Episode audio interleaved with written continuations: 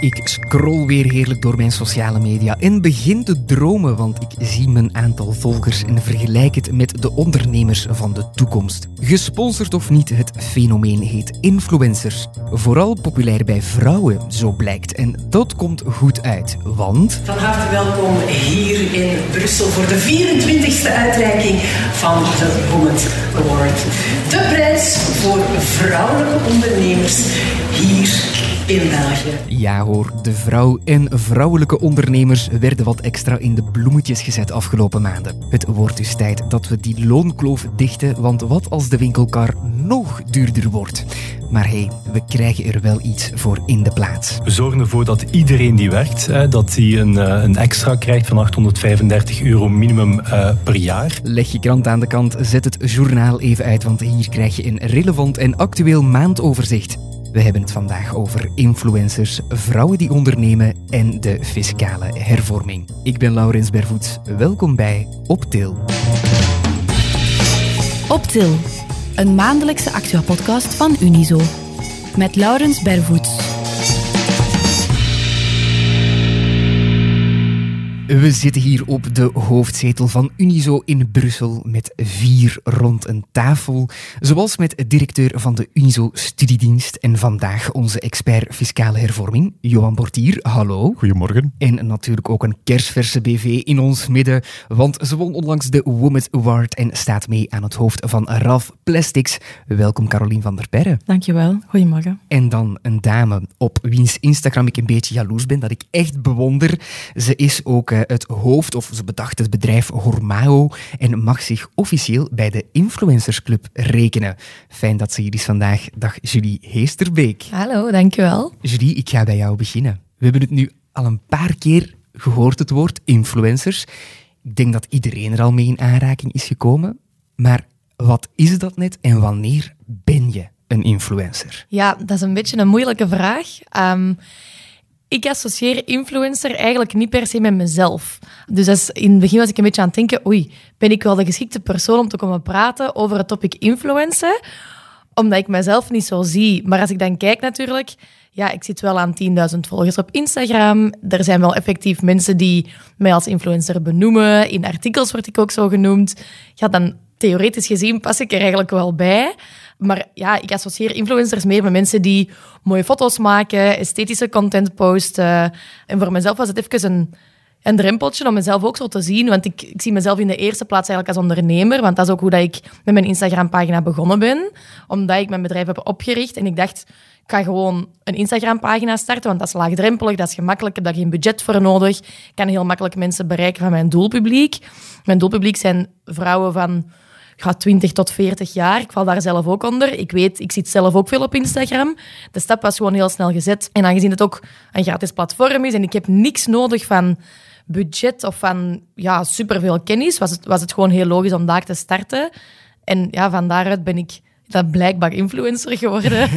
ja, want je geeft aan jezelf eigenlijk aan, inderdaad, dat klassieke beeld dat er zo is. Influencers, dat zijn uh, vrouwen die uh, heel de tijd op vakantie gaan en dan op het strand poses aannemen en die foto's posten en gesponsord worden. Maar eigenlijk hoor ik dus van jou, zijn er echt wel heel veel verschillende vormen van influencen. Ja, dat denk ik wel. Ik ben geen expert in echte theorie achter influencer, dat zeker niet. Maar er zijn inderdaad wel je hebt zo een paar van die termen. Je hebt um, momfluencers, van mama's met kindjes. Je hebt dan de travel influencers die naar op reis gaan. Maar je hebt evengoed binnen mijn branche, en bij mij is het dan vrouwelijke gezondheid, en je hebt daar heel veel, dat is heel breed. Je hebt heel veel influencers die educatie um, aanbieden. Maar je hebt dat ook in andere branches. Je hebt bijvoorbeeld in in de, um, in de fashion of in de huidverzorging. Of dat is allemaal een beetje buiten wat ik doe. Maar dat is toch op een manier gelijkaardig, waarbij dat mensen hun bedrijf en hun um, ja, expertise eigenlijk op Instagram aanbieden in de vorm van tips of ja, een beetje gratis advies misschien op sommige vlakken, om zo ja, reclame te maken zonder dat het heel fel op reclame lijkt. Dus echt starten vanuit dat ondernemen en eigenlijk mm. zo dat influencen binnenkomen. Johan, Nu zie je, hè, er is een heel Mhm. breed aanbod aan influencers. Zou het iets voor jou zijn, influencen? Eh, niet direct op eh, die manier, denk ik, maar natuurlijk het woord influencer. Ja, wij beïnvloeden natuurlijk wel met Unizo het beleid. Dat is juist een van de dingen die, we, die wij Ah. doen. Dus in die zin is er wel een eh, verwantschap, denk ik, maar niet met het model zoals hier geformuleerd. Maar het is wel, eh, Unizo-influencer. Dat, dat, Eigenlijk dat vind wel, ik ja. Dat vind, ik, Eigenlijk dat wel. vind ik wel een leuk. Dat, dat ga, ik- ga mij nu ook zo verkondigen. Ja. Ik, ben, ik, ik werk als influencer. Ik werk bij Unizo. zou wel tof zijn. Zeg, en Carolien, volg jij veel influencers? Een aantal, maar het zijn ook vooral mijn dochters die zo ja, 16 en 20 zijn, die dat volgen. Eh, sinds de Woman Award volg ik eh, Valerie Thijs. Ik vind dat eigenlijk wel tof. En ook eh, Tiani volg ik. Waarom? Ik vind het leuk om te zien een combinatie ja, mode, een gezin met een hond. En Tiani ja, is ook, ik zag een post deze week, enorm over de beach cleanup bezig. Ja, ik vind dat wel tof eh, dat er zo'n combinatie is. En ja, ik volg wel, maar niet ja, ik ben al een andere generatie, hè, maar ik leer er dus vandaag veel bij. Voilà, maar kijk hoe... Ja. En ik, ik onthoud vooral ook eigenlijk herkenbare situaties dat je Ja. probeert te volgen Ja, dan wel. ja. Ja. Zeg, en Julie, hè, je zei net van hè, ondernemen, influencen.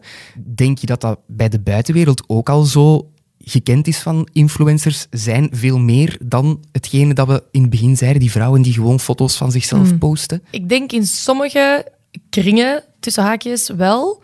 Ehm, en dan heb ik het voornamelijk over de mensen die effectief heel actief zijn op Instagram en heel vaak daar aanwezig zijn als volger dan zijnde. Of misschien zelf ook een groter profiel hebben. Ik denk dat daar wel heel veel mensen beseffen van, aha, oké, zo'n grote profielen die als influencer kunnen dienen, dat, dat zijn ook wel effectief bedrijven. Ik denk dat er voor de bedrijfswereld zelf dat daar misschien nog een beetje een kloof is, omdat zij denken van ja, maar ja, het is maar gewoon een beetje foto's posten op Instagram, terwijl dat echt niet te onderschatten is. Want in het begin, ik, zeg- ik ben eigenlijk zo gestart, was dat een fulltime job. Ondertussen weten bedrijven, grotere bedrijven ook wel van ja, een social media manager is wel echt cruciaal om ons bedrijf ook groter te maken. Dus als influencer doet je het allebei allemaal. Allee, dus dat is echt wel veel werk. Maar ik denk dat er soms nog een beetje op neergekeken kan worden, omdat ja, die connotatie van gewoon mooie foto's op het strand er zo wel nog wat blijft rondhangen, denk ik. Mhm, mhm. Nee, maar inderdaad, ik voel dat zelf in mijn omgeving Mhm. ook. En nog zo'n cliché, en nu kijk ik zo eventjes rond mij, dat er zo heerst is van, daar worden stinkend rijk van, van influenza. Dat is misschien een taboevraag, maar is dat zo? Ehm, nee. Eh, ik verdien geen geld van Instagram zelf of ehm, van andere sociale media. Het kan, hè, maar ik heb nog niet gevonden hoe. En dat is eigenlijk ook niet mijn ambitie.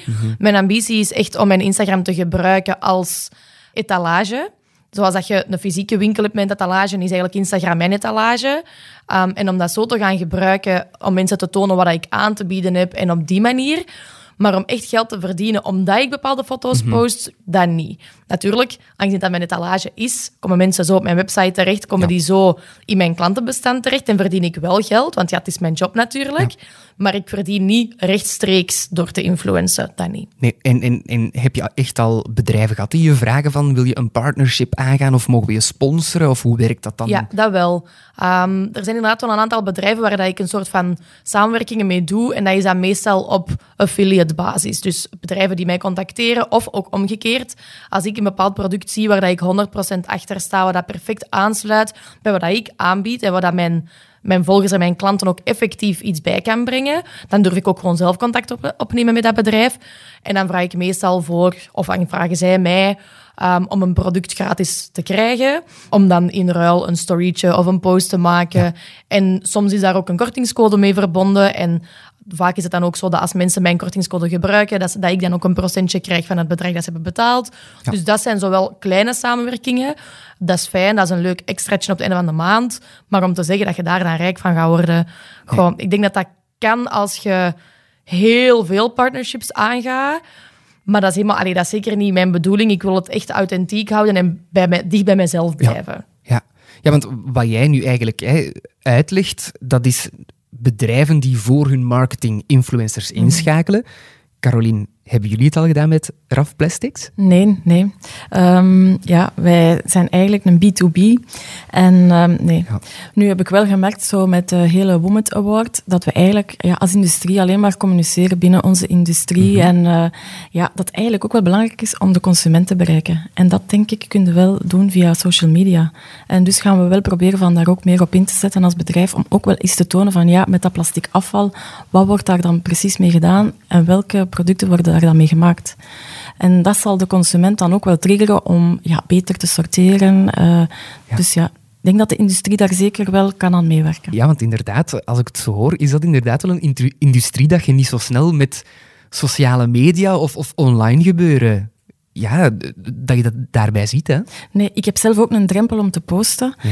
Dus eh, ja, wij hebben ook wel een bureau die ons helpt. Ik zou het ook wel graag zelf kunnen, omdat ja, het is eigenlijk ook op het moment zelf dat je iets moet kunnen posten. Maar ik heb dus nog veel te leren. Hè. Maar voilà, Julie zit Voilà, hier, dus ja, we, ja, we ja. kunnen nu eh, voilà, ineens eh, beginnen netwerken, want ook daar staat Unizo voor. Dus, ja, dat en dat is ook iets doen. dat ik nooit geleerd heb. Hè. Niet netwerken, geen presentaties geven. Ja, ik ben nog ja, een andere generatie. Hè. Dus, maar ik vind dat wel leuk hè, om bij te leren. Dus ja, Voilà. Maar dan eh, Julie inschakelen voor RAF ja. Plastics, dat komt hier Voilà. helemaal in orde. Zeg, en Johan, ja, die influencers, hè, en dan vooral celebrity influencers, die hebben heel veel vormen van inkomsten, die partnerships, Instagram dat hen dan betaalt, noem maar op. Ik veronderstel dat dat toch verschrikkelijk moeilijk moet zijn voor die mensen om hun belastingen in te dienen. Ik weet niet of het eh, zo moeilijk is, of het veel moeilijker is dan bij andere ondernemers. Ehm, ja, het is eigenlijk een, eh, een beroepsinkomen, hè? dus eh, als, als zelfstandige. En een van de sleutelwoorden is regelmatigheid. Hè? Is er, zijn de inkomsten regelmatig of is het occasioneel?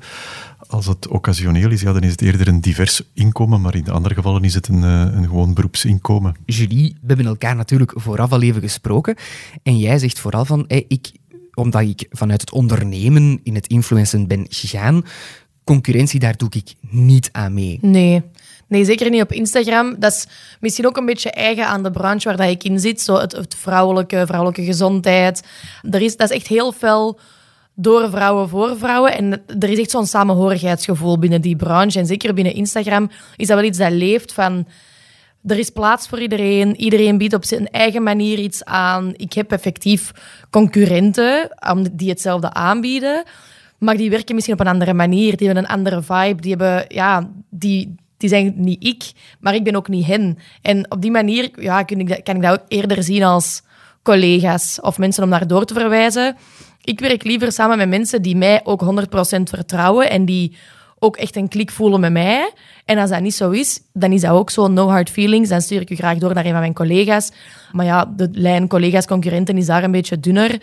Maar ik probeer mij daar niet te veel mee bezig te houden, want pff, ja, ik zeg het, er zijn ook heel veel bakkers. dat klopt. Dus eigenlijk meer uw energie steken in connecteren. Ja. En dat connecteren, daar eh, heeft onze professor eh, Lieslot Hudders iets over gezegd. Want zij zegt, ja, we gaan gewoon eens eventjes luisteren. Uh, de intieme band uh, dat ze opbouwen, dat is echt wel kenmerkend voor influencers. En je hebt daar echt een, ook een soort van tweewegs interactie mogelijk. Je kan een influencer proficiat wensen met de geboorte van een kindje. Je kan co commentaar geven op de posts die ze plaatsen. Maar ze investeren daar heel veel in, omdat dan de volgers eigenlijk het idee hebben dat ze echt bevriend zijn met die persoon. Carolien, nu kijk ik eventjes naar jou. Een vriendschapsband tussen volgers en influencers. Dat doet mij zo'n beetje denken aan klant is koning, de connectie met de klant. Hoe passen jullie dat toe? Alle materialen die bij ons vertrekken, dat is klantspecifiek gemaakt. Dus uh, dan is er een nauw contact met klanten. Um, maar ja, onze klanten die zijn wat Europees verspreid. Dus dat is niet dat we bij elkaar regelmatig uh, over de vloer gaan. Maar uh, ja, op beurzen uh, samen eens gaan eten, dat kan. En eigenlijk gaan we ook voor lange termijnvisie. Dus we hebben eigenlijk wel klantenleveranciers die soms al meer dan 30 jaar, waar dat we mee samenwerken al meer dan 30 jaar. En dat is wel tof. Dat zien wij dan eigenlijk echt als partnerships. Een innige band. Ja, En voilà. is dat bij jou een beetje hetzelfde, Julie? Of, of is, gaat het anders in zijn werk? Mm, ik denk dat het wel gelijkaardig kan zijn. Ik ben natuurlijk op Instagram. Dat is veel laagdrempeliger, denk ik. Mijn volgers die eventueel klant worden, kunnen mij heel makkelijk bereiken en doen dat eigenlijk ook wel. Ik denk dat dat ook deels is omdat ik mij heel laagdrempelig opstel. Ik maak ook echt elke dag, of toch bijna elke dag, stories waarin ik praat tegen de camera, waarin ik vragen stel. Ik vraag input. Ik zeg tegen mijn betalende klanten in trajecten dan ook wel van, je moogt mij echt feedback geven. Ja. Spaar mij niet. Ik wil echt beter kunnen doen voor iedereen. En omdat ik mij op die manier opstel, denk ik dat mensen dat ook wel echt durven doen. Dus ik krijg ook effectief dagelijks berichtjes in mijn inbox. Mensen die dingen uh, vragen, maar even, even mensen die dingen delen, die reviews geven, die gewoon dank u zeggen. Mensen die vaak terugkomen, waar dat ik effectief al van weet, ah, maar die persoon, dat is echt, ja, dat is echt een van mijn trouwe volgers, die stuurt mij elke maand of elke week zelfs een bericht. Dat is toch ook een... Allee, een beetje vermoeiend, denk ik dan nu. Jij bent toch altijd aan het werk dan? Ja, dat is wel vermoeiend. Um, ik vind dat wel fijn, omdat je dan echt dat, dat, contact behoudt. En dat is heel waardevol. En ja, dat geeft ook gewoon echt een heel fijn gevoel om te weten, mensen sturen mij, die kennen mij niet, hè, maar die sturen mij wel een bericht en die hebben wel zo de neiging om mij te vertrouwen met hun verhaal, met hun vraag, met hun review. Die durven aan mij zeggen van, oh Julie, dat of dat zou ik anders doen. En gewoon dat vind ik ja, super waardevol dat die band er wel kan zijn. Dat mensen niet bang zijn of mij niet op een verhoog zetten of zo. Want dat, dat wil ik helemaal niet. Ik wil er echt kunnen zijn voor mensen. En, en lukt dat dan om iedereen te beantwoorden? Want ik struggle daar nu mee sinds de Women Award. Ik, ik wil wel iedereen bedanken, maar dat, dat lukt me niet. En dat is altijd maar ping, ping, ping. Maar, en via verschillende, ja, LinkedIn, Facebook, uh, dan ook nog mijn mailbox. Ja, en, ja. en ik, daar struggle ik mee, van uh, niet iedereen kunnen beantwoorden. Nee, dat snap ik. Dus dat en... vraag ik mij wel af, hoe doe je dat? Ja, dat snap ik. Er zijn momenten dat ik dat eigenlijk minder doe. Dat ik, je bijvoorbeeld bij Instagram heb je verschillende categorieën van berichten. En als mensen nu voor de eerste keer een bericht sturen, komt dat in uw verzoeken te staan. Daar ben ik niet zo goed in. Dus eigenlijk de, de mensen die mij voor het eerst contacteren, dat spaar ik meestal op. Ik denk dat ik daar nu ook aan een veertigtal berichten zit dat ik nog moet beantwoorden.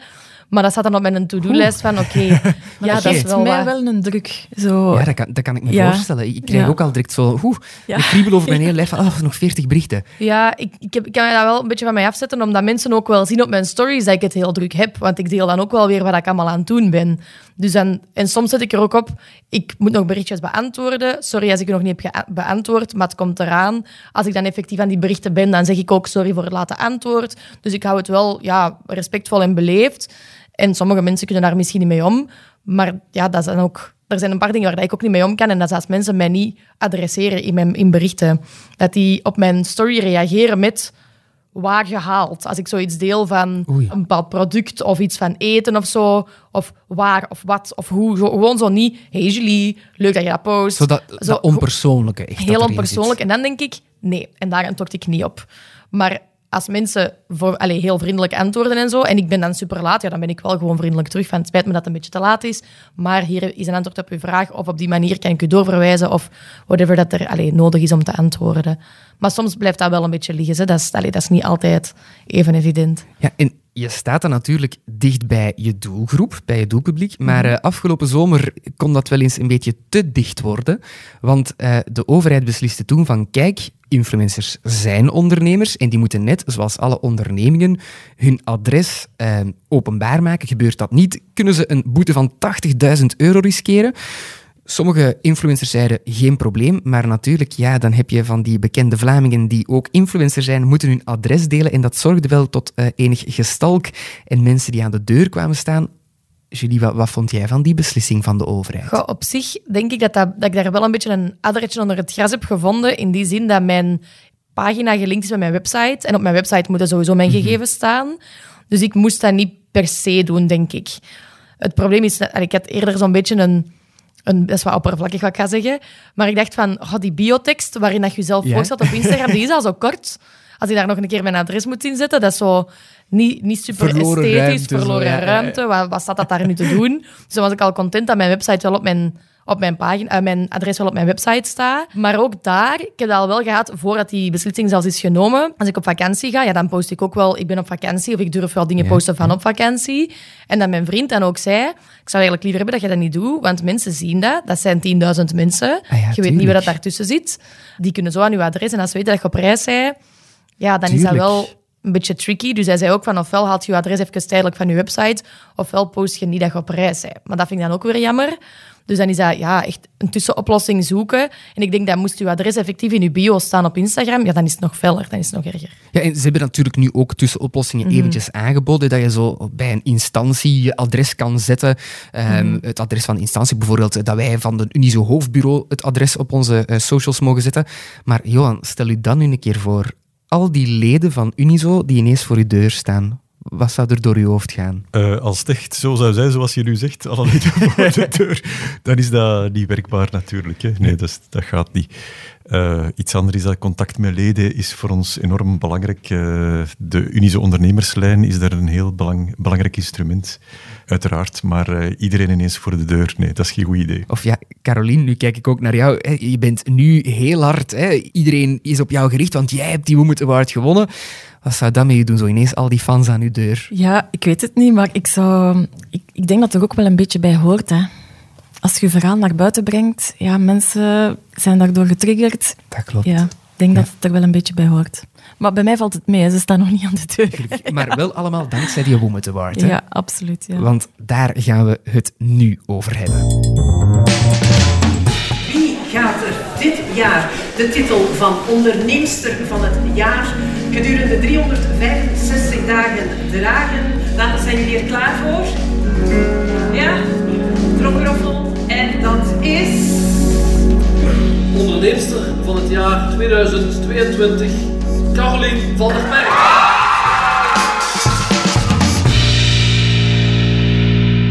Op 8 maart werden de Women Awards uitgereikt. Dat is een initiatief van Markant, VZW, Unizo en het Vlaams Agentschap Innoveren en Ondernemen, VLAIO, waarbij vrouwelijke ondernemers in de kijker worden gezet. De belofte van het jaar werd Emma Collins van EMC Green Roofs, maar de onderneemster van het jaar zit hier bij ons. Caroline van der Perre. Zeg nogmaals proficiat, hè? Dankjewel. Zo'n klein applausje. Zo. Voilà, zeg. Dank u. Ik heb al wat beelden gezien van het moment dat dat eh bekendgemaakt werd. Je springt daar echt. Wat doet dat met jou? Want dat is toch een mooie titel? Ja, dat kwam echt van heel diep. Hè. Eh, ja, dat denk ik ook de spanning van weken, maanden. Ehm, ja, mensen die mij kennen, ik ben nogal timide, maar als ik nu zelf naar mijn filmpjes kijk van toen, dan, dan denk ik van, nee, dat ben ik, ik niet. Maar nee, dat was echt ja, een enorme uitlating. Ik, ik ben daar echt zo gelukkig mee. Ja. Maar dat is mooi, hè? Dat is mooi. En ook al wat dat dan nu brengt, je kunt je daar niet op voorbereiden, maar nu, dat is echt ja, fantastisch. Dat leeft ook niet alleen voor mijzelf, hè, maar bedrijf, medewerkers, klanten, leveranciers. Ik heb nog nooit zoveel bloemen, cadeaus gekregen. ja, echt. Maar dat is echt een heel mooie erkenning. Echt. Ja, maar ik, ik kan mij dat wel voorstellen. En wat dat, hè, een, een vraag die dat ik nu ga stellen, uiteraard. Er zijn eh, vandaag de dag veel eh criticasters op de wereld die dan durven zeggen van ja, maar voor vrouwen specifiek is dat nodig, want hè, dat is al de 24ste keer dat die werd uitgereikt, als ik mij Ja. niet vergis. En per vrouw die start met ondernemen zijn er nog twee mannen die starten met ondernemen. Voel je dat echt nog zo als onderneemster? Ja, ik zit echt wel in een... eh, ja, dus de recyclingindustrie, dat is echt een mannenwereld. Ik ben daar ook in groot geworden. Dus ik weet eigenlijk ook niet als ik dat ik er zo voor gekozen heb. Dus eh, ik ben daar automatisch ingerold. Niet tegenstaande was dat niet altijd gemakkelijk. Ik ben ook jong gestart, 21 jaar. Oké. Eh, als ik ook bijvoorbeeld met mijn collega op een beurs sta, dan zullen ze hem altijd benaderen. Hij is diegene, dan denk je ze van, ja, hij is de technische en Caroline die staat erbij voor de koffie. of voor de notities te maken. Maar ik heb daar wel mee leren omgaan. Dus ik vind dat eigenlijk dat, dat vrouwelijk ondernemerschap zo toch nog eens in de picture zetten. Zelf, nu dat ik dat zelf... Ja, ik vind dat eigenlijk wel belangrijk. Ja. Ehm, ik vind het ook wel moeilijk eh, om het ondernemerschap met een gezin te combineren. Ja, maar ik ben wel jaloers op mannelijke ondernemers soms hoor. ja.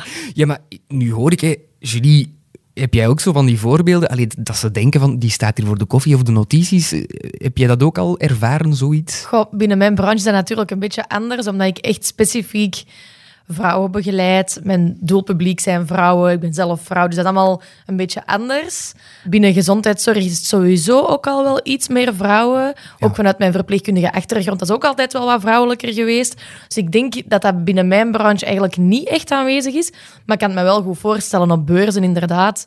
Dat, en, en zeker binnen andere branches, dat daar... Ja, dat er nog altijd een beetje een automatisme is om eerder naar, zich naar de mannen toe te richten.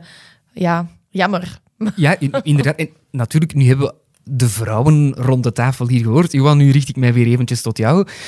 Het zijn vaak, hè, om terug te grijpen naar de sociale media, mannen die daar wel eens op reageren. Moeten die vrouwen dat nu? Wij hebben dat toch ook niet voor ons alleen? Is dat nu effectief zoiets? Ben jij als man jaloers op een awardshow voor vrouwen? Nee, nee, helemaal niet. Ik vind het uh, een heel knap initiatief nog altijd na al die vele jaren. En het aantal ondernemende vrouwen in ons land is ook wel toegenomen, de voorbije decennia, zeg maar. De laatste tijd zien we wel een beetje een stabilisering. Zoals je zei, uh, één op drie van de ondernemers is ongeveer uh, vrouw. Uh, dus we kunnen zeker nog een tijd doorgaan. En als je ziet dat enthousiasme enzovoort, ik vind het echt aanstekelijk. Dus voortdoen. Voortdoen, dat we nog zo ja. beelden hebben die van echt ja. het oerinnerlijke komen van me. Dat is prachtig. Ik vond dat prachtig om te zien. Ik werd daar instant gelukkig van. Gewoon. Ja, ik krijg daar heel veel positieve reacties op. Dus ja, um, ja. ja ik, ik vergelijk het zo'n beetje met mijn, met mijn papa die naar de voetbal kijkt. En ze scoren zo ja, komt... want ik krijg ook vaak de vraag, ja, maar wist je nu echt niet dat je zou winnen? Ik zeg nee, want anders zou ik dat, no dat, dat nooit niet zo die beelden opgeleverd ja. Maar tof, tof. Ja. En Julie, jij hè, hebt het ook al aangegeven met jouw bedrijf, Formouwen, dat is echt specifiek gericht naar mm -hmm. vrouwen. Wat doet Hormao juist? Ik ben eigenlijk hormooncoach. Dus hm? ik ben gestart omdat ik een boek had gelezen over hormonale anticonceptie. En ik zei daar juist al, ik ben verpleegkundige van achtergrond. En ik las dat boek en ik wist niks. En dat heeft mij boos gemaakt. En ik geloof er heel erg in dat als iets je boos maakt, dat je daar een bedrijf uit kunt starten. um, dus ik ben Hormouwen dan opgestart. Ik ben ook gaan bijstuderen voor orthomoleculaire therapeut, um, om eigenlijk meer holistisch te gaan werken, om zo mijn de westerse uh, geneeskunde achtergrond die ik al had, te combineren met zo wat meer alternatief, allez, alternatief holistisch, um, multidisciplinair. En zo ben ik eigenlijk begonnen met vrouwen te begeleiden die bepaalde hormonale klachten ervaren, um, maar waar de pil wordt voor geschreven, omdat de pil eigenlijk helemaal geen oplossing is en omdat er heel wat risico's aan verbonden zijn. En ondertussen ben ik een beetje geshift naar um, het aanleren van um, de Fertility Awareness methode. Dat is een vorm van natuurlijke anticonceptie, waarbij je dus geen nephormonen nodig hebt. En zo echt meer leren die cyclus te embracen, die cyclus ook te leren gebruiken op dagelijkse basis, die verschillende fases te gebruiken in het dagelijks leven, zowel privé als professioneel. En echt vrouwen terug vrouw laten zijn. En echt die vrouwelijke kracht gebruiken. Okay, ja, Johan, dat is volledig nieuw voor mij. Ik kan er niet over meespreken, ik moet eerlijk toegeven. ik denk dat het voor jou ook zo gaat zijn, maar Julie, jij komt dan heel hard op die sociale media naar boven mm -hmm. met een vrouwelijk thema. We hadden het daar net al over criticasters. Gebeurt het dan vaak dat je vrouwonvriendelijke commentaren krijgt? Dat valt eigenlijk mee. Op Instagram zijn mensen wel vriendelijk. Mm -hmm. Ik heb ook een TikTok-account en dat is, een, dat is veel kleiner. Dat bestaat al wat langer. En ik heb daar dan mm -hmm. zo af en toe wat posts op gezet die ik op Instagram ook had gezet. Maar mensen op TikTok zijn echt harsh. Um, en dat is net een jonger doelpubliek. Ja, ik denk, dat, ik denk dat dat wel. Want het zijn niet alleen het zijn echt mannen en vrouwen, maar dan eigenlijk eerder jongens en meisjes, die echt grof reageren van, oh, bent jij dom of zo? Zo van die dingen dat ik denk, Oeh. maar huh? dit is mijn job. Echt mensen die... Ja, TikTok staat daar wel een beetje voor bekend binnen mijn ja, branche. Ja. Want een, een goede vriendin van mij is seksuoloog en is best, best groot op TikTok ondertussen. En zij krijgt ook zo van die comments. Ja. Um, dus ik denk dat dat per sociaal media platform nog een beetje anders is. Maar ja, dat hoort er een beetje bij, denk ik. Dat is jammer, maar ik trek me dat niet te veel aan. Ik denk, elke commentaar is, commentaar en gaat mij alleen maar meer zichtbaarheid opleveren. Dus doe maar. Kom, kom maar met uw, met commentaar. En is dat bij jou ook zo, Caroline? Want je komt nu ook meer in de picture als vrouw en sluit je daarbij aan wat, wat Julie nu zegt? Ja, ik denk dat we ons beter uh, concentreren op het positieve en niet mee te gaan in, de, in dat negatieve of daar niet op te gaan op reageren. Ik probeer dan altijd te denken van oké, okay, um, ja, dat zegt meer over hun dan over mezelf, gaat daar niet in mee. Of, maar het is niet gemakkelijk. Hè. Je, ah, wel, dat wil ergens, ik zeggen, ja. in je achterhoofd sleept dat wel mee, maar nee, dat valt voor mij Allee, ik, ik veronderstel, dat neemt het toch mee naar, naar uw bed, of ik zou dat toch hebben, dat ik s'avonds nog ligt te malen. Of... Maar voor iedereen goed doen, dat, dat lukt niet. Dat dus, niet. En uh, ja, ik denk dat je ook niet door iedereen graag gezien kunt worden. Um, nee. Ik vind vooral dat je, zoals Julie ook dat straks zei, trouw moet blijven aan jezelf. Mm -hmm. Voilà. Ja, ja dat, is wel een, dat is wel een goede les, van je gaat nooit voor iedereen goed kunnen doen. En dat is iets waar ik mezelf ook al heb op betrapt in de voorbije drie jaar. Er zijn periodes waarin ik zo meer mild word in hoe dat ik mij uit. Omdat ik denk, oh, maar ik ga mensen tegen de schenen schoppen. Maar ik ga mensen sowieso tegen de schenen schoppen. Ik mm -hmm. heb ook een heel... Ja. Uh, alleen mijn onderwerp is nog altijd een beetje in die taboesfeer. Dus ik ga sowieso mensen raken. En dat mag ook. Um, ik, moet dat, ik, moet, ik moet dat niet erg vinden. Ik heb mijn mening en ik probeer die te uiten. En ik blijf respectvol, maar ik, mag, ik moet ze ook niet gaan... Ik moet mensen niet met fluwelen handschoentjes gaan aanpakken, omdat ik bang ben dat ik ze ga kwetsen. Ik ga geen mensen kwetsen. Ik ga ze alleen even tegen een muur laten lopen, misschien. Maar dat gaat sowieso gebeuren. Hoe genuanceerd dat ik mijn mening ook ga uiten, hoe genuanceerd dat ik ook ga posten. Het is vooral belangrijk inderdaad om je te focussen op de mensen die wel positief reageren. Mhm. En misschien ook gewoon de negatieve commentaar zo te laten. En misschien zelfs proberen we dat niet te lezen. Zoals bepaalde comments, ja, lees ik dan ook gewoon niet. Oké, en ja, je kan niet voor iedereen goed doen. Ik denk dat dat iets is dat er wereldwijd wat wordt gedacht. Want uh, ja, de centjes, hè. de voorbije weken kwam het nogmaals uh, in de media. De loonkloof tussen mannen en vrouwen. Johan, ik vraag me dan af, kunnen we die ooit nog dichten? Want ik las afgelopen week een artikel en daar stond, als we zo doorgaan, is het pas in 2086 volledig dicht. Ja, hier ben ik toch wat kritischer over. Uh, als ik uh, het hoor over die, die, die loonkloof, uh, dat verbaast mij altijd dat die nog bestaat. Ik moet eerlijk zeggen, ik heb dat zelf nog nooit uh, tegengekomen. Mm. Nu, als je de cijfers ook bekijkt, België scoort eigenlijk vrij goed hè, met die kloof van 5%. Is, de buurlanden is drie keer, drie keer zo hoog. Mm. En die bewuste kloof is ook de afgelopen jaren gehalveerd van 10% naar 5%. Dus... Oké, okay, echt gehalveerd? Ja, ja, ja, ja, ja, wow. ja, ja, ja, Dus ik heb er een beetje, beetje vragen bij. Zo. Natuurlijk, principieel, er moet volledige gelijkheid zijn. Hè. De, hoe de man of een vrouw ver, uh, verloond wordt, dat is, dat is evident. Maar de cijfers hier, ik heb er af en toe toch wel wat, uh, ja. wat vragen bij. En, en, van waar komt dat dan, die loonkloof? Allee, ik, ik ben van een zeer jonge generatie nog. Ja ik vraag me dan vooral af, hoe is dat zelfs ooit tot stand gekomen dat ze zeggen en die verdient, omdat zijn vrouw is minder dan de man die hetzelfde werk doet?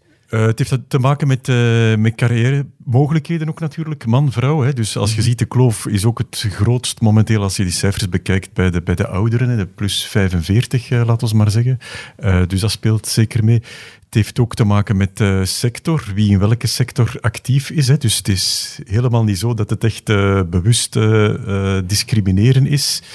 Ja, en, en, en andere aspecten ook deeltijdswerk, voltijdswerk. Dus als je daar allemaal op corrigeert, dan krijg je toch uh, vaak een ander beeld. Je krijgt het niet helemaal uitgezuiverd. Dus wat daar precies nog in zit, soms moeilijk om daar een goede verklaring aan te geven. Maar ik vind persoonlijk dat dat thema eigenlijk wat te veel naar voren wordt, uh, ja. wordt geschoven. En nogmaals, los van het principe, hè, laat ons daar ja, nee, nee, eens nee, over zijn. Ja. ja. En, en, en Caroline, je bent nu natuurlijk hè, ook ambassadrice voor het vrouwelijk ondernemen. Is dat iets waar je u gaat op toespitsen van daar wil ik iets aan veranderen? Of zijn er andere dingen waar je eerder de focus op gaat leggen? Ja, op het positieve hè, ga ik de focus leggen. Uh, want ondernemen, ja, dat zijn struggles. Hè. Dus dat waren wel twintig jaar bloed, zweet en tranen. Mm. Natuurlijk, nu was dat euforie, of is dat euforie. Maar dat blijft wel. Hè. Je kunt niet bij je succes of bij een tegenslag te lang blijven stilstaan. Het gaat vooruit, hè. het bedrijf moet verder draaien. En je moet ook denken op lange termijn. Hè. Dus ik ga me eigenlijk focussen. Wat ik wel ga proberen is van te inspireren. Dus om ja, onze boodschap van de industrie toch tot bij de consument te brengen. Ja, in verband met afval. En eigenlijk ook wel eens vertellen wat een fantastische job. Wat dat we niet alleen vandaag doen, maar we doen dat al 40 jaar. Maar nu pas is recyclage hip. Hè. Dus ik vind dat wel tof. Ik heb die hele transitie meegemaakt. En, ja. We hebben het hier alleen altijd over mannen, vrouwen. Tegenwoordig is er ook een woke-beweging die zegt we mogen dat eigenlijk niet meer doen. Hè. Man, vrouw, hè. noem maar op. En ik ga nu toch eventjes ingaan tegen die woke-beweging. Maar eerlijk gezegd, toen ik jouw branche hoorde, dat is zo niets dat, je, dat ik zelf... Ik dacht eerder direct aan ah, plastic, recyclage, dat is een echte mannenwereld en je gaf dat daarnet ook al een beetje aan. Hè? Ja, dat is zo. En dat is eigenlijk nog altijd zo. Als ik naar beurzen ga, mm. ja, dan de vrouwen die kunnen daar eigenlijk op je twee handen tellen. Uh, ik vind dat jammer. Dus we hebben nu, onze federatie DNUO heeft een werkgroep Women in Recycling. Wij komen straks allemaal samen in Brussel. Ja, en dat is fantastisch. Hè. Ik, ik kijk daar echt wel naar uit om naartoe te gaan. Uh, om toch dat vrouwelijk ondernemen in onze sector, in onze industrie, om dat toch te promoten. En dat ook naar jongeren te gaan vertalen van, kijk eens, hoe fantastische dingen en doordat onze sector nu ook wel wat interessanter geworden is, zien we ook wel dat de instroom jongeren groter is geworden en ook meer vrouwen uh, toch interesse hebben om uh, bij ons te komen werken. Johan, ik, ik haalde het er net al aan, ik ben zo zelf mid de twintig.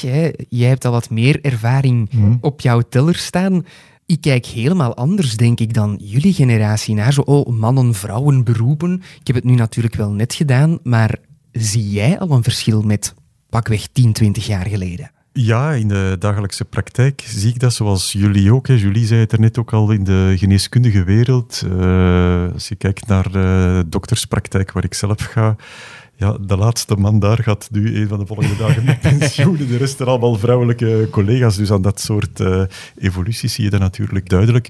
Geneeskundige vrije beroepen, maar ook andere advocaten en zo. Dan zie je die, die trend ook uh, duidelijk. En zelf met kinderen aan de universiteit, dat is ook een uh, heel, grote, heel groot verschil. Hè. Vroeger allemaal, of toch heel veel mannelijke professoren. Dat is een enorme evolutie. En uh, dat is een goede zaak ook, hè, want uh, de vrouwelijke studenten zijn vaak ook uh, heel goede studenten. Dus die evolutie mag zich zeker ook verder doorzetten. Dus ja, op verschillende domeinen zie je dat. Dus we zijn eigenlijk echt wel op een kantelpunt, allee, al aan een kantelpunt gekomen, of we zijn eraan bezig aan dat kantelpunt? Ja, dat is al een hele tijd bezig. Hè. Dat is een hele evolutie, denk ik, die zich, die zich verder doorzet. Ja. En nu al twintig jaar, of 10, 20 jaar terug in de tijd gekeken. Julie, jij bent zo aan mijn leeftijdscategorie, mhm. zo in die twintigers. Hoe hoop jij dat we binnen twintig jaar we hier terug verzamelen, hoe dat we er dan over spreken? Ik denk dat we nu een heel goede kant aan het opgaan zijn en dat dat inderdaad nog wel een beetje gaat evolueren. Maar ik denk niet dat er nog super, super veel gaat veranderen, eerlijk gezegd. Dat is misschien een beetje controversieel. Ehm, ik denk dat inderdaad de beweging waarbij dat er uh, binnen geneeskunde, binnen um, de advocatuur, binnen um, docenten en zo, dat daar meer gelijkheid is, dat dat logisch is. Maar ik denk binnen zorgende beroepen dat het altijd meer vrouwelijk gaat zijn en dat het binnen de bouw en die dingen altijd meer mannelijk gaat zijn. En dat is iets wat we niet mogen vergeten dat is inderdaad ook een beetje tegen het woke. En ik wil niemand tegen de schenen schoppen daarmee. Maar als we dat effectief gewoon even gaan bekijken, wat dat in de aard van een vrouw en in de aard van een man ligt, dan zijn dat wel gewoon twee compleet andere mhm. categorieën. En om dat volledig los te trekken, dat lijkt mij ook niet nodig.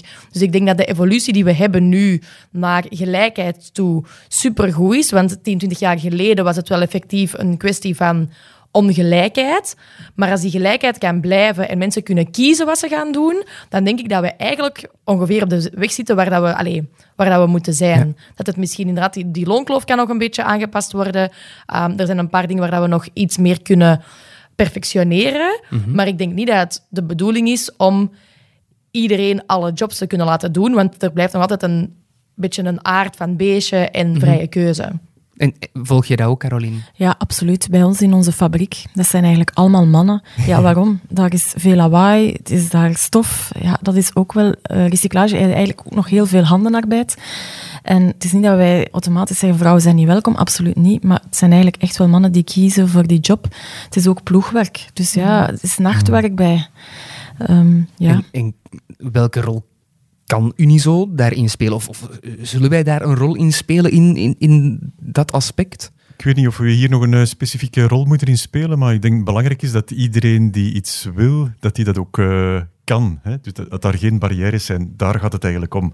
En uh, dan geef ik jullie gelijk, het zal nooit helemaal qua dezelfde cijfers zijn in alle, 50 -50 in alle sectoren. Het, maar uh, natuurlijk, uh, een vrouw die, die gepassioneerd is in de bouwsector, die moet daar volledig uh, haar ding kunnen doen. Hè. Daar, mm -hmm. zijn we het allemaal over eens. Ja. En natuurlijk, zaken zoals de Women Awards en zo, kunnen we dan natuurlijk wel Absoluut, blijven ondersteunen. de Women Award, de Dag van de Vrouwelijke Ondernemer, dat soort initiatieven, allemaal heel positief natuurlijk. Ja, ja, en natuurlijk, we hebben ook de gewone Dag van de Ondernemer voor en mannen en vrouwen. Absoluut, hè. absoluut. Ja. maar op. Maar Caroline, die vrouwen staan hier vandaag toch iets meer centraal waarom moeten vrouwelijke ondernemers genomineerd worden of ingeschreven worden voor die Women Awards? Ja, in de eerste instantie om ook anderen te inspireren en om veel struggles weg te nemen.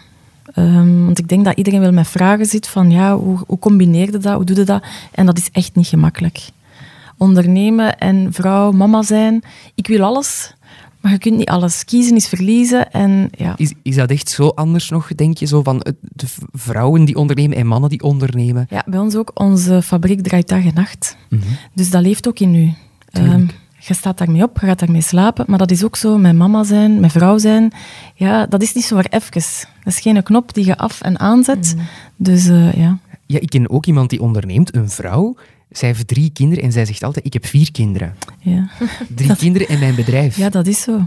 Dat is ook zo. Oké. Okay. Julie, zou het iets voor jou zijn? Zo eens een keer meedoen aan de Women Award of belofte van het jaar? Ja, ik denk het wel. Ik ben nu ook zo meer aan het experimenteren. Allee, experimenteren. Ik heb ook mijn eerste lezingen gegeven en ik heb daar zo van genoten dat ik zowel merk van het één op één werken of het ja, B2C. Ik, ik vind dat zo niet echt klinken bij mijn branche, omdat ik echt zo heel dicht bij mijn klanten sta. En ik vind dat allemaal zo business allee, terminologie. Maar van zo wat meer ja, echt als bedrijf mij te positioneren.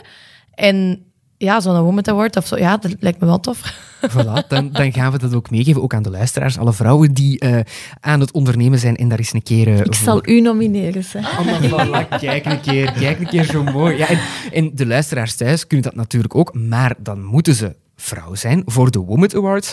Maar waar elke ondernemer belang bij heeft, man of vrouw, dat uh, zijn de prijzen van de producten in de winkel. Want afgelopen maand werden er heel wat standpunten gevormd vanuit onze regering. Wel, als we vandaag kijken naar onze belastingsdruk, dan zien we eigenlijk dat we als op het vlak van belastingen op arbeid, dat we eigenlijk wereldkampioen zijn. In alle rankings staan we daar op de eerste plaats als het gaat over lasten op arbeid. En iedereen is ervan overtuigd dat we die lasten op arbeid naar beneden moeten halen. En dat is exact ook wat we met, met dit plan doen. Daarnaast weten we en beseffen natuurlijk ook maar al te goed dat er uh, andere zaken zijn in ons belastingssysteem, en zeker bij onze lasten op arbeid, die moeten verbeterd worden.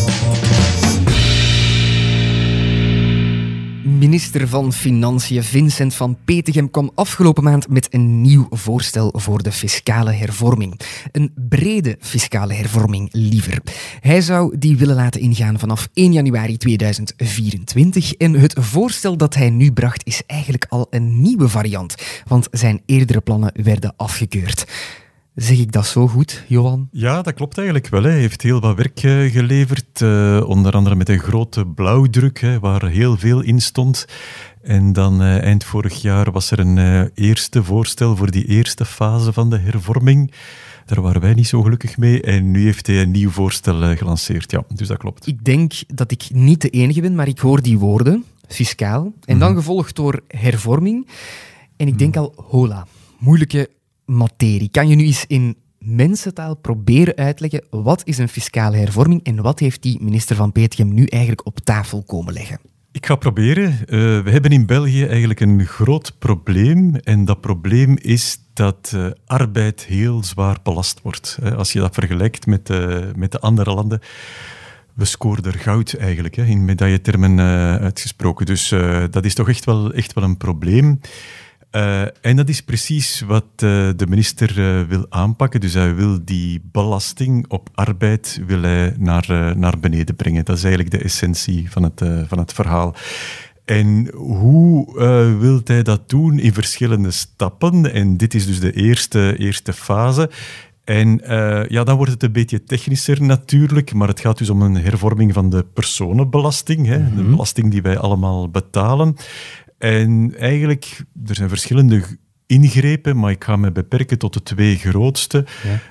Er is zoiets als een uh, belastingvrije som. Dat is een, een bedrag van inkomen waar eigenlijk niemand belasting moet op betalen. Mm -hmm. Dat is ongeveer rond de 10.000 euro op dit moment, hè, op jaarbasis natuurlijk. Ja, ja. Uh, en, uh, ja, hopelijk. hopelijk. en, daarvan zegt de minister, kijk, laat ons dat optrekken. Een paar duizend euro, 13.500. Dus en dat draagt iedereen mee. Hè. Ook als je veel meer verdient, ja, dat, iedereen heeft dat effect. Mm -hmm. Dus dat komt zeker al neer op ongeveer 850 euro netto. Nog eens per jaar, hè, helaas, per jaar. Okay. Maar dus uh, dat is toch al een uh, mooi voor, uh, voordeel, dat is het eerste. Het tweede, ja, jullie weten ook wel dat het belastingssysteem hier en in de meeste andere landen ook is progressief opgebouwd. Hè. Dus hoe meer je verdient, ja, dan kom je in een hogere schijf terecht. Hè. Hogere schijf, dat betekent relatief meer belastingen vanaf dat bedrag dat je moet uh, betalen. En we hebben zo verschillende schijven. Hè. Het nultarief, daar had ik het nu net over. Uh, maar we hebben ook de hoogste schijf. Dat is dus 50% van uw inkomen dat eigenlijk wordt, wordt afgeroomd. Okay. En Uh, probleem, uh, daar scoren we in België dus zeer slecht, is dat je al heel snel aan dat hoogste tarief zit. Dus vanaf een jaarinkomen van 46.000 euro val je, alles wat daarboven zit, val je in die hoogste schijf van, van 50%. En daarvan zegt de minister, kijk, laten we dat ook wat optrekken. En zijn voorstel is om dat op te trekken naar 60.000. Dus je, pas vanaf okay. 60.000 word je dan uh, aan 50% eh, belast. En daaronder ja, is het lagere tarief van, van 45%. En voilà, dan heb je nog verschillende stappen. Dus dat is eigenlijk de essentie van wat hij voorstelt. En waarom? Ja, sowieso omdat wij in België dus een handicap hebben op dat vlak. Veel slechter dan alle andere uh, West-Europese landen. Wij merken ook met Unizo, als wij vragen stellen aan ondernemers van waar lig je nu echt wakker van, we hebben het net nog eens gedaan, wat zou er zeker moeten veranderen, dan is dat de top, of toch in ieder geval bij de, bij de top drie. En ik voeg er nog aan toe ook, uh, we zitten hier met een enorm probleem om volk te vinden, mensen die, die willen werken. Dus het mhm. verschil tussen werken en niet werken, dat moet absoluut uh, vergroot worden. Ja, want nu kijk ik naar, naar jullie, als jullie dat zo horen, van of geen van? Jawel, we hadden vorig jaar, 2022, uh, eh, stond er wekelijks bij ons wel iemand van onze werknemers in bureau die zei van ja, ik kan mijn rekeningen niet meer betalen. En um, wij hebben zoveel werk in onze fabriek, dus van ons mogen ze extra uren presteren, want we hebben ook wel een tekort ah, aan instroom. Maar ja, een keer als een potje van 200 overuren vol zit, ja, dan worden zij daar ook weer zo zwaar op belast. Terwijl ik denk van ja, wij hebben mensen die veel willen werken, wij hebben heel veel werk, laat ze toch werken en laat ze daar dan geld voor verdienen. Want uiteindelijk, dan gaan ze wel consumeren ook. Dus ik zie dat wel als een volledige cirkel. Hè. Um, Voel je dat ook zo, Julie? Ik denk, ik ga wel akkoord met wat er gezegd wordt, maar binnen mijn ervaring, ja, dat is iets waar dat ik eigenlijk niet echt mee te maken heb, zeg maar. Dat is ja, juist mijn, mijn eigen loon dat ik mijzelf dan uitkeer. Ehm, dat daar misschien door aangepast kan worden, maar ja, alleen maar in de positieve zin. Dus het is, het is niet dat dat mij super nauw uh, beïnvloedt. Maar ik kan, kan me er wel helemaal in vinden wat Caroline ook zegt. Als, je, allee, als mensen willen werken, moeten ze maar gewoon mogen werken. Ja, en als ik dat voorbeeld van Caroline hè, hoor, van, hè, vanaf die 200 overuren word je meer belast. Misschien is het een beetje controversieel, maar het gevoel dat ik dan krijg, Johan, is hoe meer je werkt, hoe meer je belast wordt dan. Ja, voilà. En uh, overuren is een uh, heel belangrijk thema. Hè. Net ook een uh, ontwerpakkoord tussen sociale partners om voordelige overuren te verlengen. Dus, maar dat is nog een ander dossier. Maar nee, nee, inderdaad. Hè. Dus dat is ook iets wat de minister zegt. Ook de, de stap van deeltijds naar voltijds werk wordt eigenlijk aangemoedigd door, door zo'n maatregelen. Dus alle vormen van werk als ondernemer of als werknemer worden op die manier aangemoedigd. En dat is het standpunt van Unizo 3 van zeker die fiscale hervorming. Of wat is ons standpunt in dit dossier? Wel, dus wat deze kant van het verhaal betreft zijn we zeker akkoord. En we hebben ook in een eerste reactie gezegd goed, uh, dit is een, een goede basis om, uh, mm -hmm. om verder, uh, verder te vertrekken. Waarom? Ja, dus het algemeen uitgangspunt, dat heb ik daarnet uh, gezegd. En ook in een van die vorige uh, plannen zat er nogal een, laten we zeggen, een aanval in op de vervenootschappelijking. Hè? Dus de, mm -hmm. ja, ja. Uh, wat sommigen zeggen, meer en meer zelfstandigen nemen een vlucht tot de vennootschap om fiscale redenen. Hè? Stelling ja, die wij niet bijtreden, maar dus daar zaten toch een reeks maatregelen in om, om daar tegen, tegenin te gaan. Dat zit er nu niet in en dus dat, dat, vinden, we, dat vinden we goed. Maar de vraag blijft natuurlijk, uh, hoe wordt heel dat verhaal gefinancierd? Hè? Want dit gaat hier om heel grote bedragen, verschillende miljarden hè, op kruissnelheid, uh, okay. 4, 5 of uh, zelfs meer miljard. Dus en we kennen ook allemaal hier rond de tafel de situatie van onze begroting, begroting van de overheid. Dus het gaat niet lukken om zomaar te zeggen, ah, wel, uh, vadertje staat, uh, financier dat maar allemaal uh, zelf met, ja, ik weet het niet, met, met bijkomende schulden. Dat gaat natuurlijk niet lukken. Nee. Dus de, de, minister weet dat ook wel en is dus op zoek gegaan naar maatregelen ter financiering van uh, dit goede voorstel. En dan wordt het al wat delicater natuurlijk. er zit een stukje terugverdieneffecten in. Hè, omdat men zegt, dit gaat uh, de economie uh, stimuleren. Dus we gaan er als overheid ook wat extra inkomsten eigenlijk uithalen. Uh, dat is al goed, maar dat is maar een, een, deel van de financiering natuurlijk. Er zitten ook andere zaken in uh, waar we eigenlijk wel positief tegenover staan. Uh, bijvoorbeeld de minimumbelasting voor multinationals. Wordt al een tijdje aangekondigd, maar is ja, nog niet ja. ingevoerd bij ons. Ja, we vinden het niet meer dan normaal hè, dat multinationale bedrijven dat die ook minimaal belasting van 15% betalen. dus dat is, dat is ook goed. Maar er zitten ook wel zaken in die ook toch wel rechtstreeks bij ondernemers uh, terechtkomen. En van sommigen kunnen zeggen, goed, in het kader van uh, een globale hervorming, uh, we horen het niet graag, we hebben het niet graag, maar doe dat maar, dat is wel oké. Okay. Maar dus ook een aantal punten die, die moeilijker liggen. En ik ga de drie belangrijkste even geven. Het eerste ja. is, in het voorstel worden de aanvullende pensioenen hervormd. En aanvullende pensioenen heel belangrijk ook voor uh, zelfstandigen die vaak niet voldoende opbouw hebben kunnen doen in het verleden.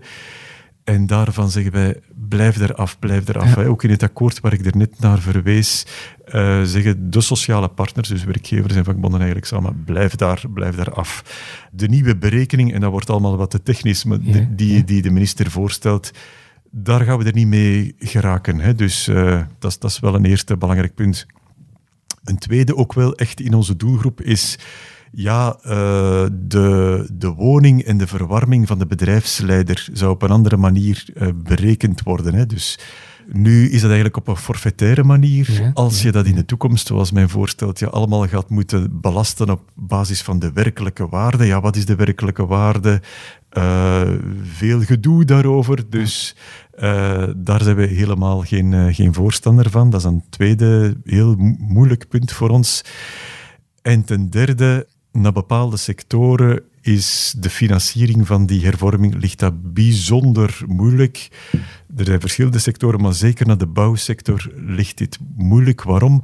Omdat om dit verhaal te financieren ook de BTW zou hervormd worden. Daar hebben we verschillende categorieën. Mm -hmm, Normale tarieven is 21%, maar we hebben ook zoiets als verlaagde tarieven, waar we er nu twee hebben, 6% en 12% verlaagd tarief. En de minister zegt, de Perin 2 naar 9%. Maar dat betekent die van 6% naar 9%. En daar zit onder andere de bouwsector in, hè, voor uh, okay. oudere woningen. En dat ligt, uh, dat ligt bijzonder zwaar. Dus uh, dat signaal hebben we uiteraard ook al als, uh, als Unizo gegeven. Er zit nog een bijkomend effect ook bij. Ja, als je de BTW verhoogt, dat heeft sowieso ook een effect op uh, de kostprijs van producten.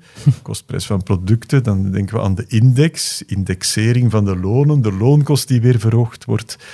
Dus dat is toch ook iets dat, uh, dat nog goed bekeken moet worden. Ja, als Unizo nemen we daar een standpunt in. We proberen daar ook een, een game changer ja. in te zijn. Ja, je hebt gelijk. Dat is, uh, ja.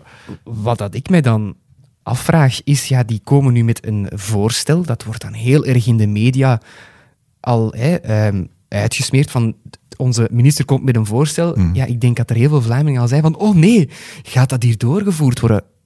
Gaat het doorgevoerd worden? Of hoe lang duurt dat? Welke stappen moet dat nog allemaal ondergaan? Ja, dat is een hele goede vraag. Want het zou goed kunnen dat er helemaal niks van terecht komt. Hè? Want de verkiezingen okay. volgend jaar zijn uiteraard niet, meer, niet meer zo ver. Dat komt kort. Uh, dat komt dus, kort. Ja, eerst werd al gezegd, we gaan hier proberen een beslissing te nemen voor Pasen. Uh, dat zal het niet zijn. Voor de zomervakantie wordt nu gezegd, we zullen zien. Maar dit is dus een voorstel van de bevoegde minister. Die moet een akkoord krijgen van de voltallige regering, al die verschillende partijen. En dan moet dat nog naar het parlement, na nog een aantal adviezen. Dus er is nog een, uh, een lange weg te gaan. Het zou kunnen dat het in stukjes wordt geknipt. Hè? Dat die eerste fase, dat er nog een, een stukje wordt okay. gedaan en de rest niet. Dus, maar natuurlijk, uh, voor Unizo is het wel belangrijk om nu al, en dat hebben we ook gedaan, om nu al duidelijk onze stem te laten horen. En wat ja. kan en wat kan volgens ons niet. Dat is natuurlijk wel heel belangrijk. En Caroline, om jouw stem nu ook te horen, zijn er zaken dat jij nu zegt van Petegem, als je aan het luisteren zei, denkt hier ook eens een keer aan voor mijn sector? Ik zou gewoon willen zeggen van, ik zou niet graag in de minister zijn schoenen willen staan, want ja, okay. probeer maar eens goed te doen hè, voor iedereen. Dus ik versta ook Klopt wel, ook. ja. Um, ik ga daarmee akkoord. gewoon, het zou tof zijn mochten we fiscale hervorming krijgen waar we allemaal positieve effecten van Ja, ondervinden. v- vooral voor onze werknemers. Hè. Zij, diegenen die werken, laat ze alsjeblieft beloond worden. Dat is eigenlijk onze is vraag. Ja. We hebben zelf ook eh, geprobeerd, omdat ja, we zaten met die energiecrisis, eh, hebben we geprobeerd hen een premie te geven vorig jaar aan onze werknemers. Maar geef maar eens een premie waar zij netto heel veel aan overhouden. Hè. Je moet al heel creatief zijn om iets te zoeken. Hè. Ja, absoluut. Dus ja, ik zou dat willen vragen aan de minister. Oké, Julie, jij nog toevoegingen daaraan? Nee, ik weet daar echt niet genoeg van. Ik zeg het, ga akkoord met Caroline. Zolang dat je je adres niet moet eh, blijven prijsgeven op Voilà. alle kana- kanalen. Voilà. Johan, zijn er ook zaken dat wij moeten onthouden de komende maand in doog moeten houden op vlak van de fiscale hervorming? Eh, wij zullen het met Unizo zeer goed eh, in de gaten houden natuurlijk, dat er geen wielen afbollen en eh, we zullen ook al, ons- al onze leden informeren uiteraard. Oké, super. En dan geef ik eh, minister Van Petegem nog één advies mee. En dat is, zet je adres niet online, want er zullen wel tegenstanders zijn van die fiscale hervorming. En die kunnen dan wel eens aan zijn deur komen staan. Een beetje zoals bij de influencers afgelopen zomer. Gelukkig is de band tussen die influencers en volgers ietsje vriendelijker. Eén adres mogen we je wel meegeven en dat is die van de Womet Awards. Want ben je een vrouw die onderneemt, dan moet je je zeker laten inschrijven of eh, laten nomineren voor die volgende editie. En wie weet is ze volgend jaar eh, wel bij die eh, genomineerden. En tegen dan misschien ook een zotte TikTok-ster, Julie Heesterbeek. Dankjewel om hier te zijn. Merci om mij uit te nodigen. En ook een dikke merci en nog eens proficiat aan de winnares van de Womet Awards, Caroline van der Berre. Heel erg bedankt. En nog nooit heeft iemand fiscale hervorming zo interessant gemaakt. Dankjewel, Johan Bortier. Graag gedaan. En ook jij bedankt om te luisteren naar de vuurdoop van Optil. Een maandelijkse podcast van Unizo waar we met vier rond de tafel zitten en het hebben over actuele thema's. Volgende maand verwelkomt mijn collega Babette Plessers je graag opnieuw. Ze zat vandaag achter de knoppen van de techniek, dankjewel daarvoor. Maar volgende maand zit ze voor de microfoon met nieuwe gasten en nieuwe thema's. Dan heeft ze het onder andere over freelancen. Kan je intussen tijd toch niet wachten en ben je benieuwd met welke topics Unizo allemaal bezig is? Volg ons dan op alle sociale mediakanalen of surf naar www.unizo.be. Daar kan je als ondernemer trouwens ook lid worden, voor mocht dat nog niet gebeurd zijn. En mocht je een thema hebben dat je graag eens behandeld ziet worden in deze podcast, dan kan je die altijd delen via podcast.unizo.be. Heel fijn dat je bij ons was en graag tot volgende maand voor een nieuwe Optil. Optil, een maandelijkse Actua-podcast van Unizo. Genoot je van deze podcast? Vergeet dan niet om een review achter te laten en om Optil te delen met vrienden en familie. Dankjewel voor het luisteren. Heel graag tot volgende maand.